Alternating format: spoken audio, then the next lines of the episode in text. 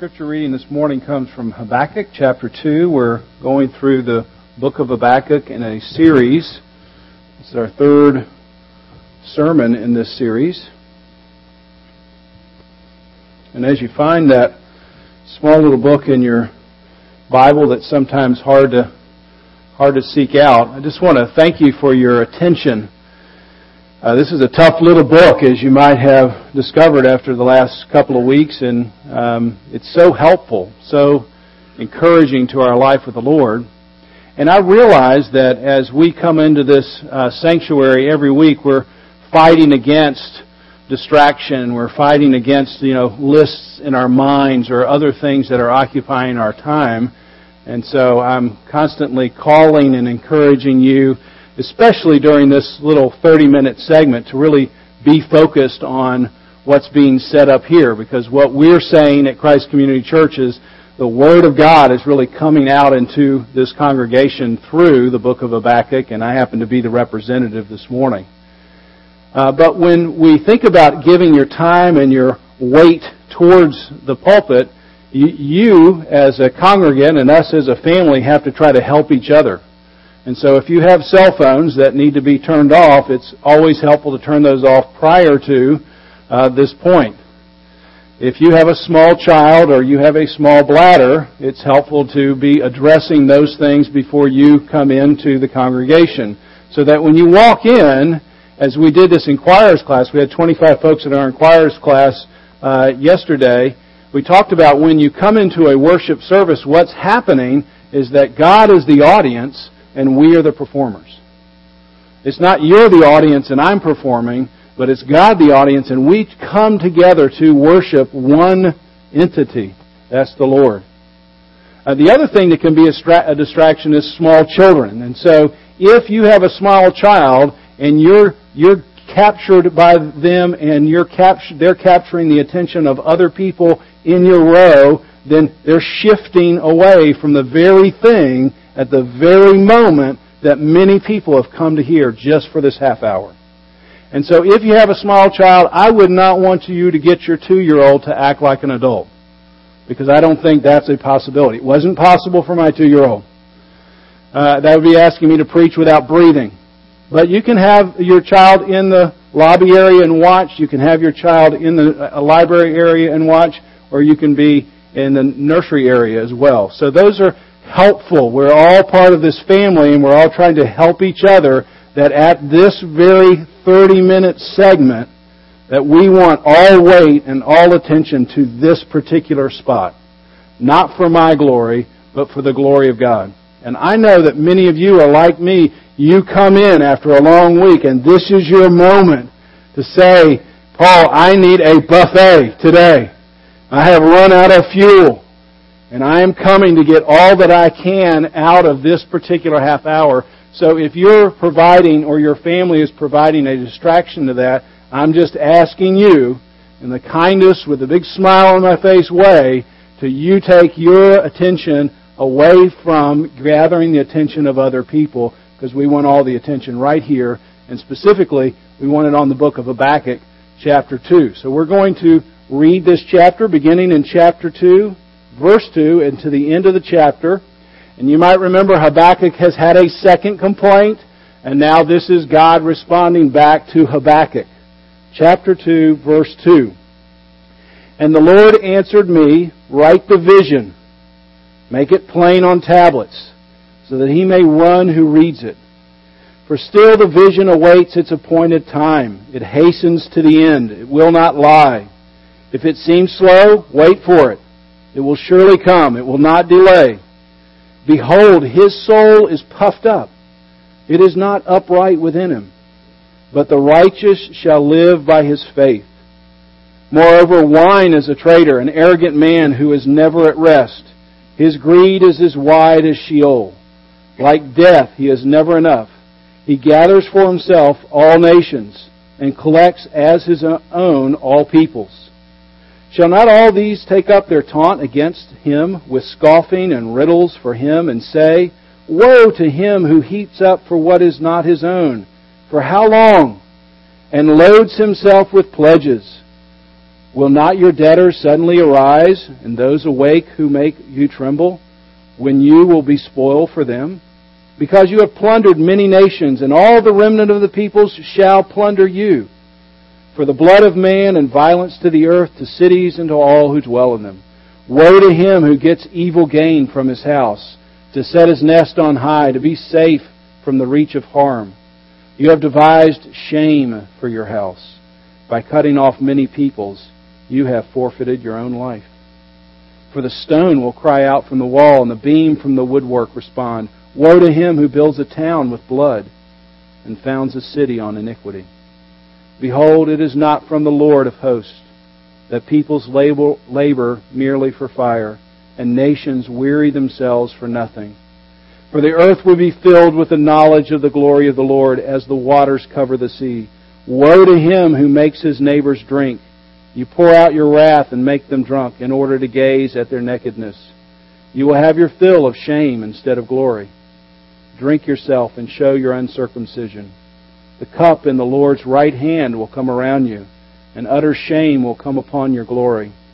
The violence done to Lebanon will overwhelm you, as will the destruction of the beasts that terrify them.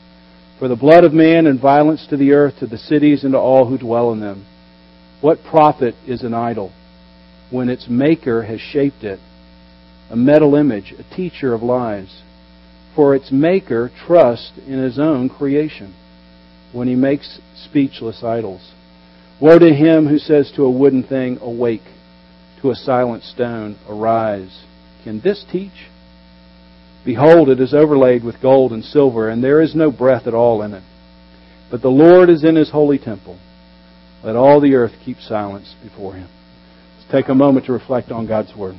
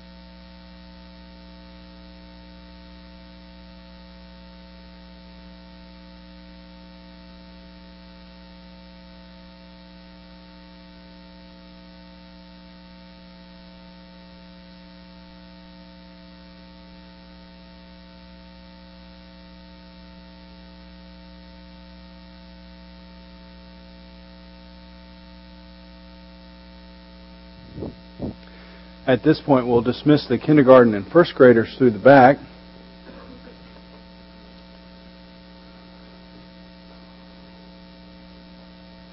I'm going to read the closing lines to a very famous poem. Two roads diverged in a wood. And I, I took the one less traveled by. And that has made all the difference. You probably remember the poem, The Road Less Traveled, the Robert Frost poem. He stands and he peers down these two different paths and he has to choose one path or the other. He has some longing to go down them both. They have some interest and he just decides he has to go down one that's less traveled by and for him it made all the difference in the poem. And sometimes that's the way life seems, I'm sure, to you. Just some sort of endless series of choices. You wake up and you, you, you peer down this path and then you peer down this path and you ask yourself, well, which way should I be going here? Should I go down this way? Should I go down another way? The psalmist of Psalm 1 seems to have Frost's idea of two ways in his mind as well. he opens his psalm, Blessed is the man who does not walk in the counsel of the wicked. And then he closes his psalm, For the Lord watches over the way of the righteous, but the way of the wicked will perish. So the psalmist opens up this song book, and as you sing it, you understand there's two different paths you can find yourself on. You can find yourself on the path of the righteous, or you can find yourself on the path of the wicked. And the same theme emerges here in Habakkuk chapter 2 as God responds to Habakkuk's second prayer. And just notice verse 4 because it provides the contrast for us. Behold, or pay attention. Here's one way to be living your life. His soul is puffed up. His desires are not upright. That's the way of the wicked. But, and then here's the second way, the righteous will live by faith. So even in God's answer back to Habakkuk, it seems to be this same idea that there are two different paths that diverge in a wood, and you look down these paths and you have to ask yourself, which path am I going to be on? Am I going to live on the way of the wicked, puffed up, when my desires are not upright, or will I live by faith? And so this morning, as we look at uh, this particular passage, we're going to do just what uh, the psalmist would do, or just what Habakkuk would do. We're, we're going to see these two paths. We're going to look down these corridors and ask ourselves, are we on, which, which path are we on? So the way of the wicked and the way of the righteous. Let's start out by the way of the wicked. And you might remember in Habakkuk chapter 1, Habakkuk is frustrated because the, the people inside the church he sees are the problem. And he says, I'm not really concerned about the righteousness of the people in the culture. What I'm concerned is about the people inside the church. They're not following after you. And it seems like your law is paralyzed, he says.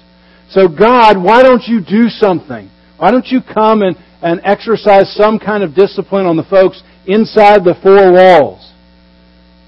And Habakkuk gets an answer back from God, and God says, Habakkuk, if I tell you what my answer is, you won't believe it. And Habakkuk says, tell me anyway. And then when God tells him, Habakkuk says, I don't believe it. And what he says is, I'm going to take a more evil people, the Babylonians, and I'm going to ship them down to where you live. And they're going to wreak havoc on you, and they're going to take your houses, and they're going to move in, and you're going to be shipped off to Babylon and be slaves. That's my answer to your prayer. And now Habakkuk, who originally had one problem with the Lord, now has a much bigger problem with the Lord, and he comes back at the Lord pretty hard in his second prayer. Basically saying, if you remember last week's sermon, I don't get you. You do not operate the way I thought you were going to operate. And then at the end of his prayer, he just says, I'm going to wait chapter 2, verse 1 I will take my stand at my watchpost. And then the Lord answers him back write a vision, make it plain. Verse 3 For still the vision awaits its appointed time, and if it hastens, it hastens to the end, and it will not lie. And if it seems slow, wait for it. Habakkuk, something's going to happen, and even if it seems slow in your time frame, trust me, I'm at work. I'm making things come together for good. And so, really, most of the chapter here, from verse 6 all the way to the end of the chapter, is a song.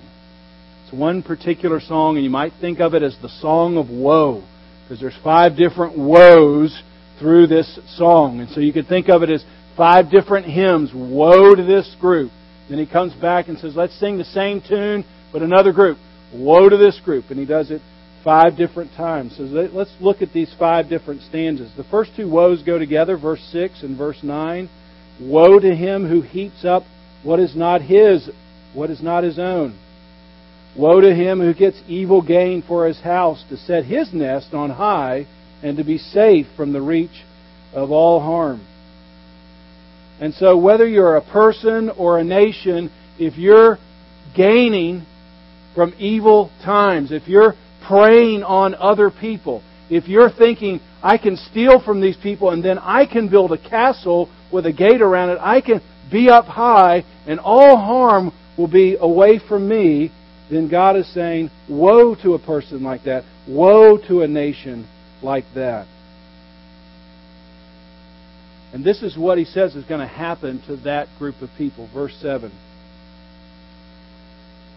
Your debtors will suddenly arise, and then you will be spoil for them. There's going to be a turnaround at some point.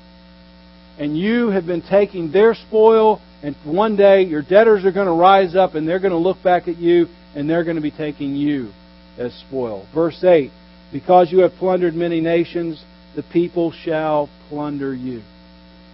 Verse 10 You have devised shame for your house. You were looking for glory. You were looking for a nest up high. You were looking for everybody to look at you. And there's going to be a day that is going to come for this group of people, or these people who do this, or this nation, that you will bring shame on your house. And I had to stop and just think about that for a moment, and I couldn't help resisting just thinking about Bernie Madoff.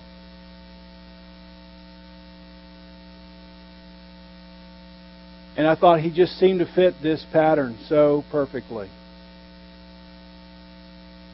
He swindled 65 billion, some people say.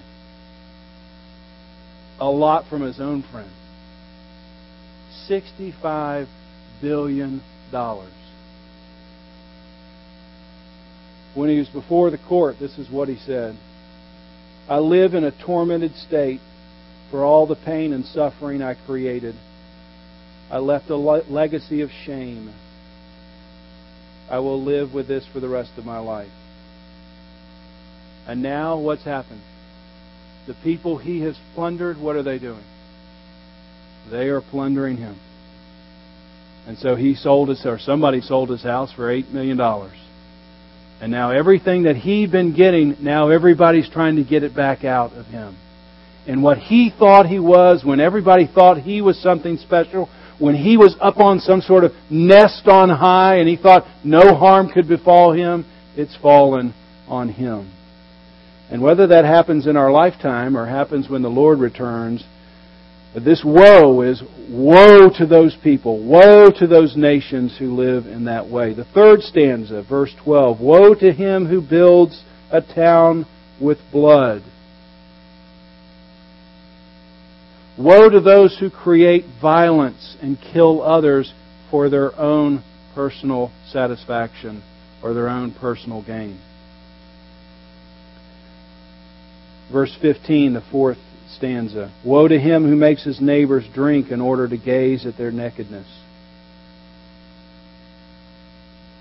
I mean, people are getting other people drunk for the purposes of satisfying themselves sexually.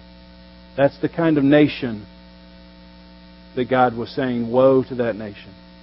Or they were saying, I'm going to expose you as being a fool so it makes me look better. Have you ever known anybody who does this? They point to other people and they point out how stupid and foolish they are, and the only reason they're doing it is so I look better so that when I stand up next to that person, I look better because I've told you how foolish they've been, how stupid they've been. I've, I've exposed them in some way so I can add stature to myself.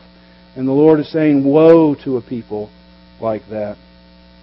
Finally, the fifth stanza, verses 18 and 19 Woe to the idolater. I love how he puts it. Woe to the maker who trusts in his own creation. How foolish can he be? I've created something out of my own hands, and then I set it up here, and then I bow down to the thing that I just finished getting off of the wood shop floor. And that's what's happening. People are creating something, and then they turn around and say, "That now I'm going to bow down, and I'm going to hope that stone is going to speak to me." I mean, how foolish! That you might create something and then worship it. You might create a 401k and then you've got to turn around and bow down to it because you can't lose that. That's your identity. You might create your own reputation. You might create your own business, and now you turn around and you say, I've got to have it. That's who I am. I cannot lose that thing. And so God is saying to individuals and to here, particularly a nation, woe to a nation who's built on these kinds of principles. One day, that nation will come to ruin. Albert Schweitzer says this about idols. Anything that you have that you cannot give away, you do not really own. It owns you.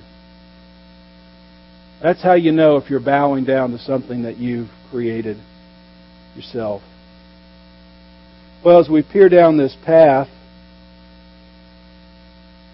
and we look at how the Babylonians have acted, and we say, well, that's, that's the way of the wicked. Those, those folks, if they've acted that way, they are on that path.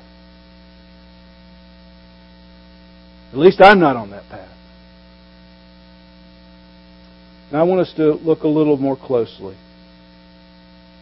I want us to look at how God diagnoses the heart of the problem. Verse 4. He is puffed up. In the Hebrew, this means you're swollen or you have a tumor.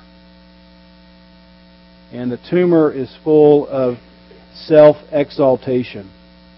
You're trying to add glory to yourself. You're trying to add weight to yourself. You're trying to give yourself some glory. And so God describes the wicked person who tries to fill themselves with glory.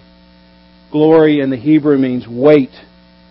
So it's a bunch of hollow people who don't have any real substance, and so they're around on the earth and they're trying to pick up things and put them on themselves and say, This makes me significant. This makes me valuable. People must know this about me. People must understand that I have some ballast. I have some significance. I have some weight because of this thing. And I must make sure people know that I have it. I have weight. I have value because I have a spouse.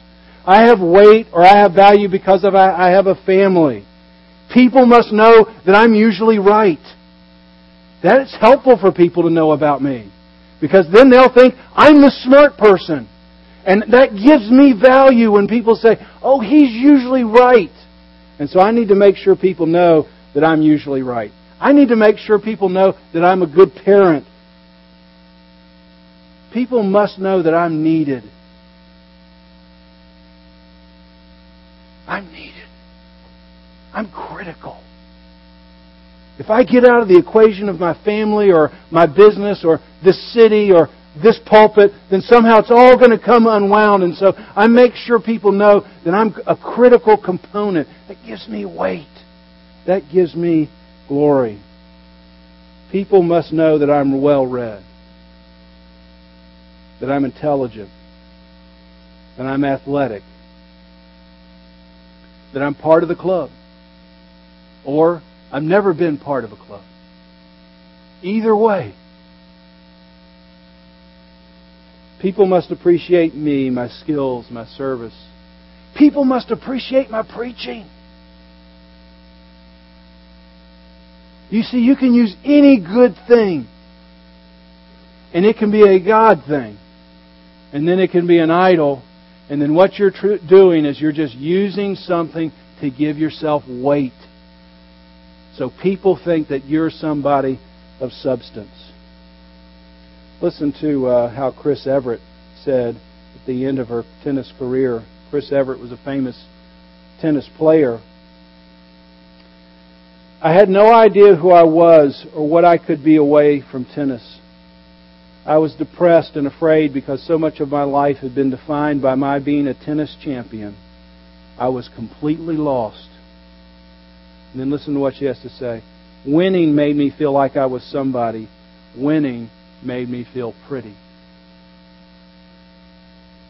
It was like being hooked on a drug. I needed the wins, the applause, in order to have an identity. So, so let's just give some honest assessment. Could you just do yourself for a moment?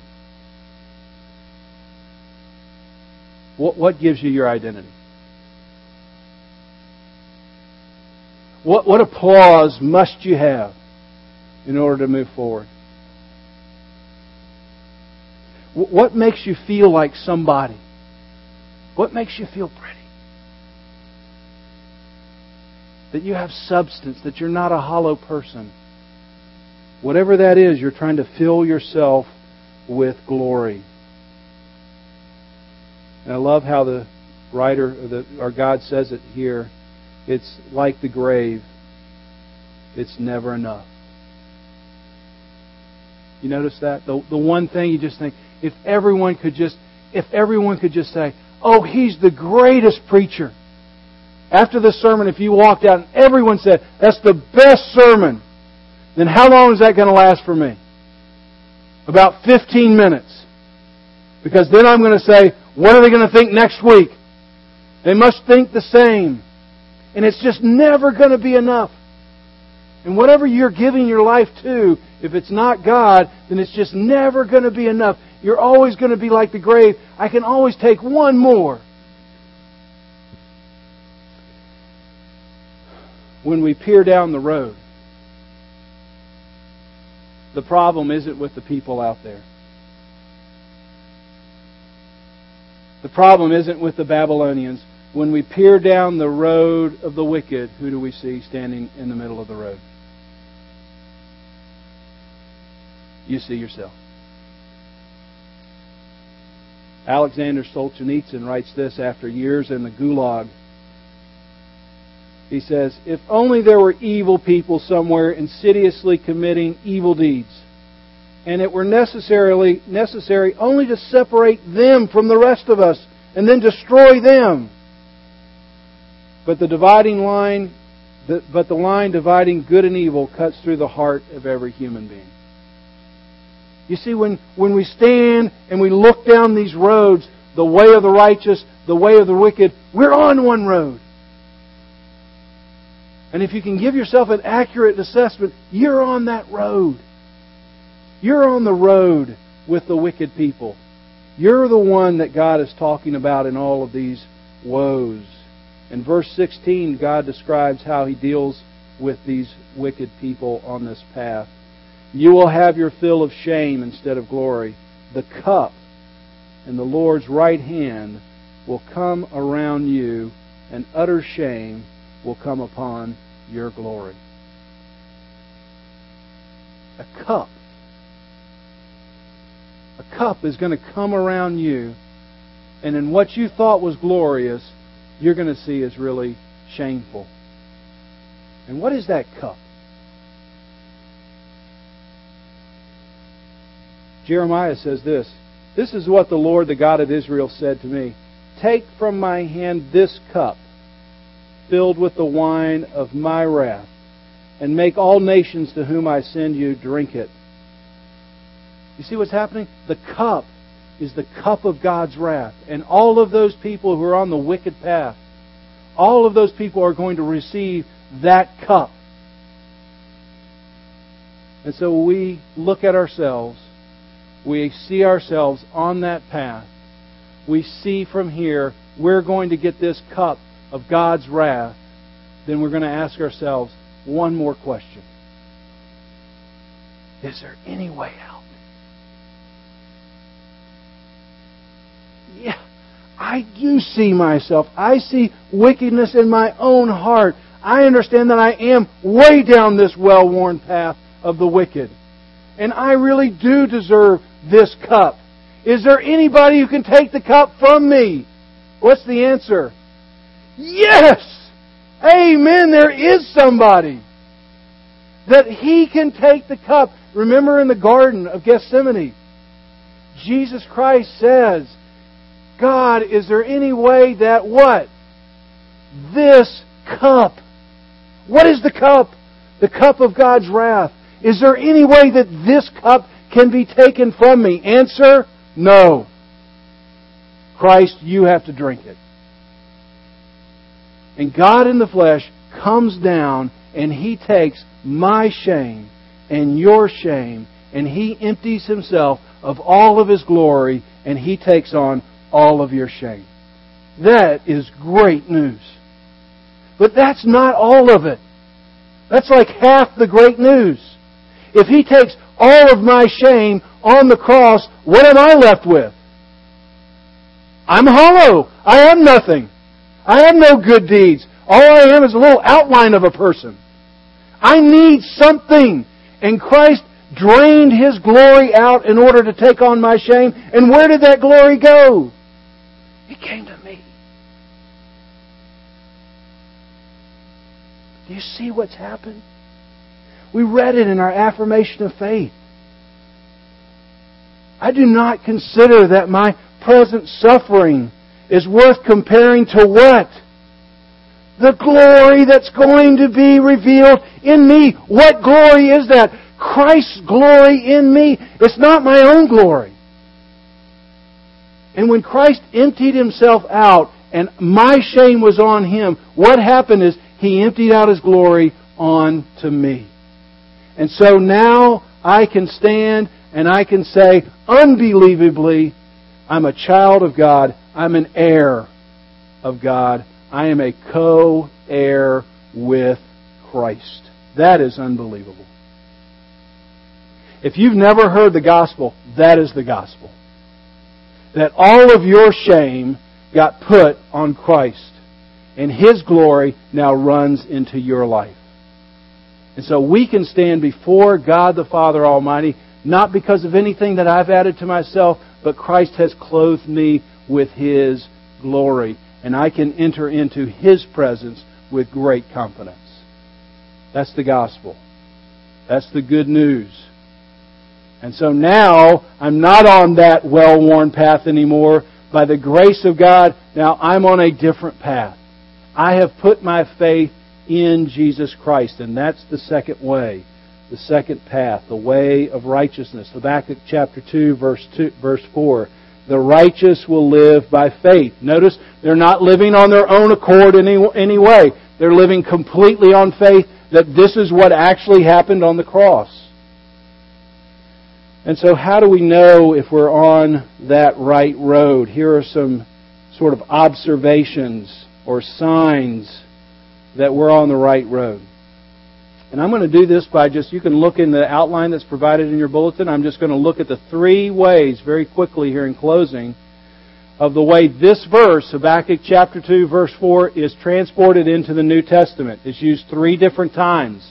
It's a very significant verse in church history. It's a very significant verse here in the New Testament. First, Romans chapter 1, verse 17. Again, this is uh, in your outline. For in the gospel a righteousness from God is revealed, a righteousness that is accomplished from start to finish by faith. As, as it is written, the righteous will live by faith. You see, a righteousness had to be revealed because we couldn't create a righteousness on our own. And so God revealed a righteousness. That was Him coming in the flesh and taking on our shame and giving us His glory. How, how do we have a right standing before the Lord? What happened here? And we put our faith in Jesus Christ. That's what Paul is saying. So, I'm not ashamed of the gospel, he says in the verse preceding. For it is the power of God for everyone who believes. There's no, there's no closing off on this. Everyone who believes in this can come and stand and be filled with the glory of God. Galatians chapter 3, verse 10 and 11. All who rely on observing the law are under a curse. For it is written, Cursed is everyone who does not continue to do everything written in the book of the law. Clearly, no one is justified before God by the law, because the righteous will live by faith. You see what's happening here in Galatians is Paul had gone and told them about the good news, and then a group of Judaizers came in and said, Well, you know what? Yeah, that's fine, but you also need to live by the law. If you're not living by the law, then you're not getting it all. And Paul comes back and he looks at those people and says, You're foolish! You just heard the good news and now you're attaching something else to it that you can do? No one's going to be justified by what they do. Everyone's going to be justified just by the free gift of grace on the cross. But what happened is a bunch of people had come back into this church, and now we had a church of legalists. Yeah, I know that, but here are the things that you also have to do. When you get into a conversation with a legalist, they're not really going to point you to Christ. They're going to point you a list of things you got to do. And if you really want to be holy, yes, you have to believe in Christ, but here are also the five things. That's how you're going to know if you've run into one of these foolish people. And you're going to say, yeah, I need to live for Christ, but I'm not in any way justified by the way I live. I'm justified by faith in Christ alone. Finally, in the third way, Paul mentions, or uh, some writer, might have been Paul, mentions it in Hebrews chapter 10, verse 32. Listen to these few verses. Remember those earlier days after you had received the light, when you stood your ground in a great contest in, in the face of suffering. Sometimes you were publicly exposed to insult and persecution. At other times you stood side by side with those who were so treated.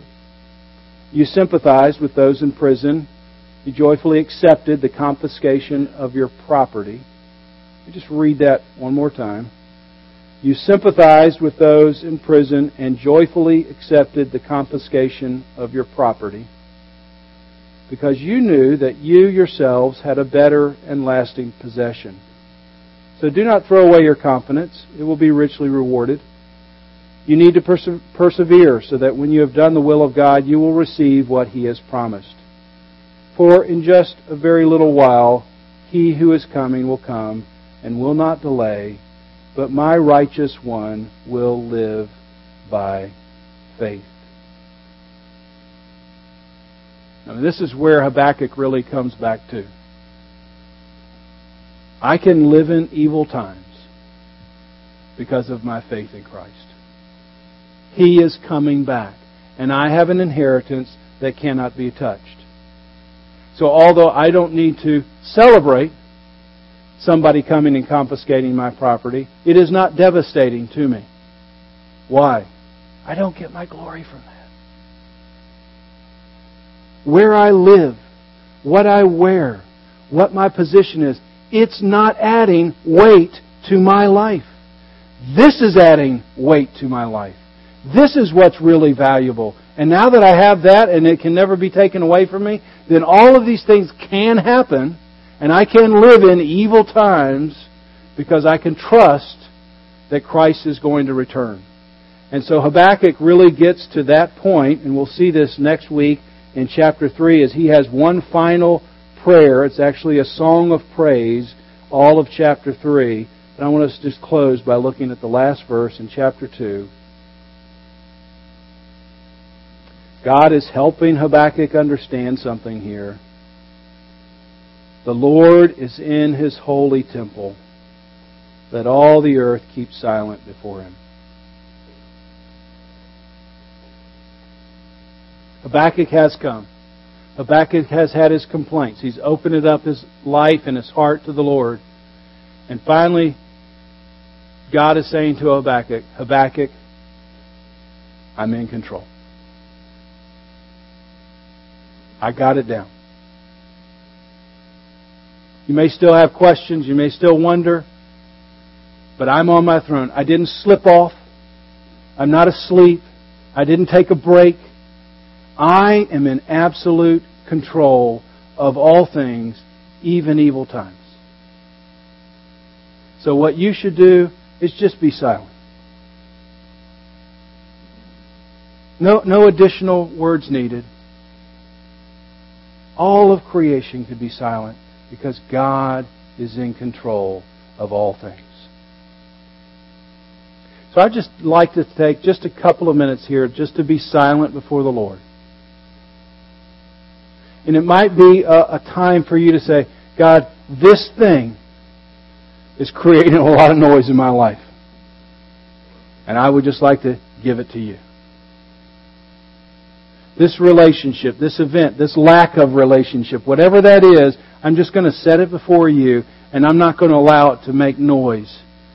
I'm going to just say, You're in control of that thing. You might ask yourself if you've peered down this road of wickedness and you've seen yourself and you haven't trusted in Christ, there, there is a way home. Jesus Christ has taken your shame, and He will give you His glory if you trust in Him.